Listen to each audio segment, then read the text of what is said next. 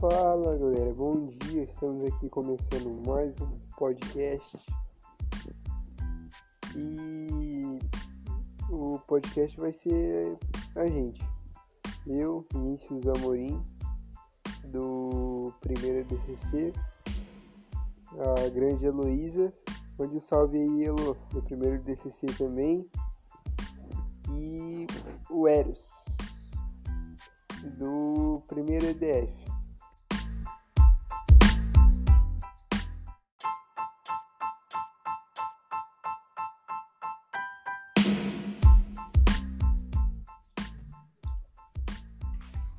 Opa! Opa! Boa tarde, Vinícius. É isso aí, bem-vindos ao podcast, nosso podcast sobre basquete no Brasil. Aqui quem fala é o Vinícius do primeiro DCC, junto com. Se apresente aí, galera. Hello, Fala aí, Elo. do primeiro DCC. E eu, eu sou Eros, do primeiro EDF. Então vamos lá, né, gente? Vamos falar sobre o basquete, que é esse esporte muito popular aqui no Brasil, apesar de não ser tão valorizado pela mídia, tá crescendo bastante ultimamente. Com Então certeza. vamos lá. Então, primeiramente, eu gostaria de, de falar como surgiu o basquete, né? Então, o basquete surgiu em 1891. E foi. E muitos acham que foi um esporte assim que ah, pegou uma bola e começou a jogar no cesto. E aí surgiu o basquete. Não. O basquete foi uma encomenda do diretor da Asso- Associação de Moços Cristãos de Springfield, Massachusetts para ser o quê? Um, um esporte praticado no inverno. Porque na associação, é, quando, quando era inverno e só tinham esportes que eram feitos ao ar livre, não atraía muitas pessoas, porque quando estava frio não, não tinha vontade de praticar um esporte. Então eles estavam pensando num esporte que fosse, fosse é, dentro de um ginásio. Então foi aí que criou o basquete. E então foi uma encomenda e o criador do basquete foi o James Naismith. E, e a premissa do basquete em 1891. Ah, certo. E assim, é, a premissa do, do basquete era é, ser um, um esporte atraente, ser um esporte dinâmico, e o principal que não fosse um jogo violento, tanto que existem várias regras no basquete para que ele não seja um jogo violento, tanto que alguns contatos bem mínimos podem ser considerados falta. Então foi aí Sim. que criou o basquete e foi se popularizando pelos Estados Unidos. Certo. E no Brasil, como que isso foi desenvolvido assim? Você pode falar pra gente, Elu? Então, o basquete no Brasil, quem trouxe foi o professor Augusto Schau. Ele veio em 1896 do Brasil, com o objetivo de dar aulas de artes no Colégio Mackenzie, lá em São Paulo. Ele trouxe a bagagem junto com ele, e dentro da bagagem tinha uma bola de basquetebol, um esporte que foi criado por James Naismith, como nosso amigo falou, e lá ele foi ensinando as pessoas como era jogado na onde ele, de onde ele veio, né? Melhor dizendo.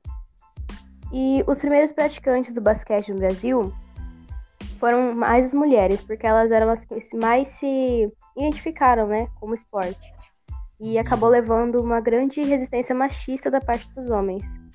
Mas logo mais é, foi se popularizando entre os homens também. Eles foram deixando esse machismo um pouco de lado, foram praticando também os esportes. Ah, sim, sim. E um, É, a gente pode tirar duas reflexões do que vocês falaram até agora, né? É, de dessa parte principalmente da Elo, de ter começado em São Paulo, porque até hoje o basquete ele é concentrado lá para a região sudeste, né? Certo? Aham. mais monopolizado. mais monopolizado para o Sudeste. São poucos times, tipo, da região Centro-Oeste é, e nor Norte, Nordeste, que estão na principal liga de basquete brasileiro hoje, Uhum. que é a NBB, que é a primeira divisão da, da liga. E outro ponto é o machismo, né, gente? Porque, como a Elo falou aí, o basquete começou a ser popularizado primeiro pelas garotas, né? Mas, só pra você ver como que é o machismo. O primeiro campeonato nacional foi masculino, não feminino. Mesmo elas tendo começado. Vocês podem imaginar aí é, e é, é, a prova, né? A prova que, que o esporte só vai se popularizar quando os homens começarem a jogar, né? Isso que é o foi o ponto mais crucial, né? é, né? Essa frase foi profunda. É aí que tá a essência dessa nossa sociedade. É. Você tem mais então, alguma coisa para acrescentar, Elo? Bom, é, eu vou falar sobre o, um pouquinho, né, sobre o primeiro torneio do basquete do Brasil. Ele foi realizado lá no Rio de Janeiro, em 1912, e foi um marco importante na história do basquete, né? Porque foi lá que se surgiu o primeiro torneio, primeiro de muitos. Ah, e em 1922, 1922, foi convocada a primeira seleção brasileira do basquete, disputando um torneio com as seleções de Uruguai e Argentina, e onde o Brasil foi o vencedor dessa disputa. Oh, Brasil prodígio. Mas, então, em 1933 foi criado a CBB, que é a Confederação Brasileira de Basquetebol. E é ela que até hoje gerencia o basquete no Brasil, né? Sendo. Sim. Uhum. E a nossa seleção brasileira foi bicampeão no masculino e campeão mundial, foi bicampeão mundial no masculino e campeão mundial no feminino uma vez. E aí a gente podia falar sobre esses grandes nomes agora, né? O Oscar Schmidt, que é um ídolo até hoje aí do Brasil, né? Muito conhecido. Então, fala um pouco aí, Eros. É, Vini, você tá certo disso, mas não é um, não é um, um uma imagem só para o Brasil, tanto que ele é uma imagem respeitada internacionalmente. Que ele jogou muito tempo na Europa e, e, inclusive o Kobe Bryant ele, ele gostava de ver o, o Oscar, Oscar Schmidt jogar, porque o Kobe Bryant cresceu na Itália e o pai dele jogou com o Oscar Schmidt e ele teve essa, essa relação. E o Oscar Schmidt tem um detalhe que, que não é bem um detalhe, é um, um grande marco. Ele tem 49 mil pontos Uau. e 737, tornando Uau. ele o, o maior, o maior pontuador da história do basquete. É o Oscar Schmidt. Do basquete inteiro, assim, tipo inteiro. NBA, NBB, todo o mundo é o maior pontuador da história do basquete, superando Karim Abdul-Jabbar, que ele é o maior da NBA, com, com 38 mil pontos. Rapaz, isso é motivo de orgulho pro Brasil, hein? Com certeza, só pela seleção, 7.695 pontos. Só pela Ganhou um sul-americano, vice-campeão mundial, né? Pelo que eu estou vendo aqui. É, ele, ele foi pan-americano, campeão pan-americano, medalha de ouro em 1987 superando a seleção dos Estados Unidos, que na época foi que ainda ganhar dos Estados Unidos é um grande marco para a seleção. E, e o sul-americano, que foi em 77, em 83 e 85. Sim, sim. E você, Elo, o que, você pode falar sobre a Hortência, que é um ídolo no sim. feminino? No feminino, a Hortência ficou a melhor jogadora do basquete do Brasil. Ela é uma jogadora muito boa e ela foi escolhida em votação organizada pela Federação Internacional do Basquete, com 85% Nossa. dos votos, né? Caramba, Ela é nasceu é... em uma família humilde. Ela nasceu em uma família bem humilde e ela foi descoberta enquanto jogava handball na escola. E chegou à seleção brasileira de basquete aos 16 anos. Nossa, é Aí, pra se despedir, né? Muito. E os recordes delas foram inigualáveis. Ela participou de cinco mundiais, quatro pan-americanos e dois Jogos Olímpicos. E ela chegou a marcar até 121 pontos em uma partida.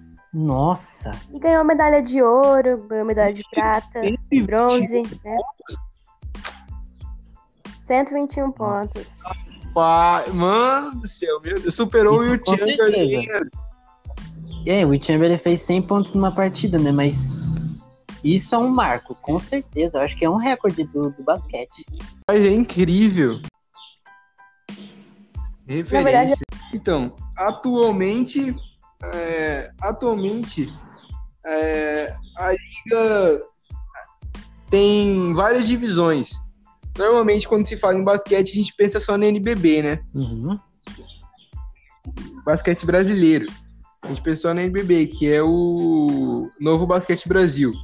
Mas existem outras divisões também.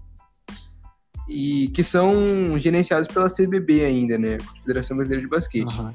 A NBB é só a primeira divisão do basquete brasileiro. Uhum.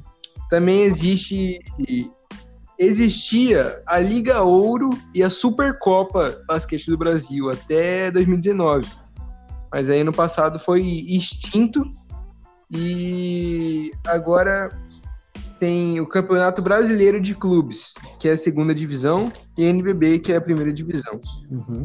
Olha, E aí, os maiores campeões da NBB, desde o seu começo, em 2008, foram o Flamengo, que chegou a ser quatro vezes seguidas campeão Nossa. pela NBB. Quatro vezes seguidas. Você vê a dominância. muito bom. O, o Bauru também é um time que. O Bauru, Mogi das Cruzes, Pinheiros, esses times de São Paulo são muito O destacados. Franca também, né? E outro time, o Franca, os Lobos de Brasília.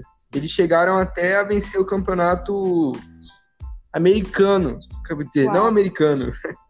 campeonato sul-americano de basquete. É como se fosse a Libertadores do futebol, né? É como se fosse Libertadores do futebol. Aham.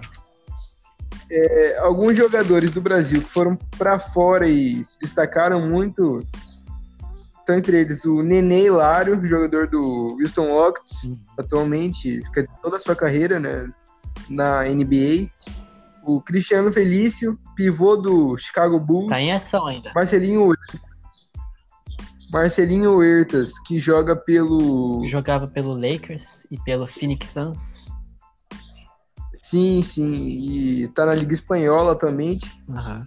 E dois campeões que nós temos pela NBA, que é a Liga Americana, a principal liga de basquete do mundo. O Thiago Splinter, pelo San Antonio Spurs. E o Anderson Varejão, pelo Cleveland Cavaliers. Thiago Splitter, que foi, é, foi um ícone da, da- do campeonato, que ele deu um toco no LeBron James. Num dos jogos da finais. Sim, mano. Foi algo bem E outro grande nome é o Alex Garcia, que não chegou a ganhar nenhum título, mas apesar disso, jogou em três times da NBA. Ele chegou, o Alex Garcia, ele chegou a jogar no San Antonio Spurs, no Hornets e no no Memphis Grizzlies. É, certo, isso aí mesmo, É. no Memphis Grizzlies, Hornets e San Antonio Spurs. É, E... tem vários, né? Tem vários jogadores. Tem o Leandro Barbosa, que jogou, jogou no, É. no- no Phoenix Suns, foi draftado. E jogou no Golden State também. Vários jogadores que, que tiveram carreiras sólidas lá na NBA. Sim, sim. Mas então, é isso aí, né, gente? Isso aí, Sim. Encerramos com isso. Muito obrigado. Muito obrigado. Esse foi o nosso podcast de hoje sobre o basquete brasileiro. Esperamos ter concedido informações que despertem a vontade do público de querer se interessar mais por esse esporte, né, que é tão rico. E é isso. Obrigado. Muito boa obrigada. tarde, boa noite, boa tarde. E tchau. Pam, pam, pam, pam, pam, pam, pam.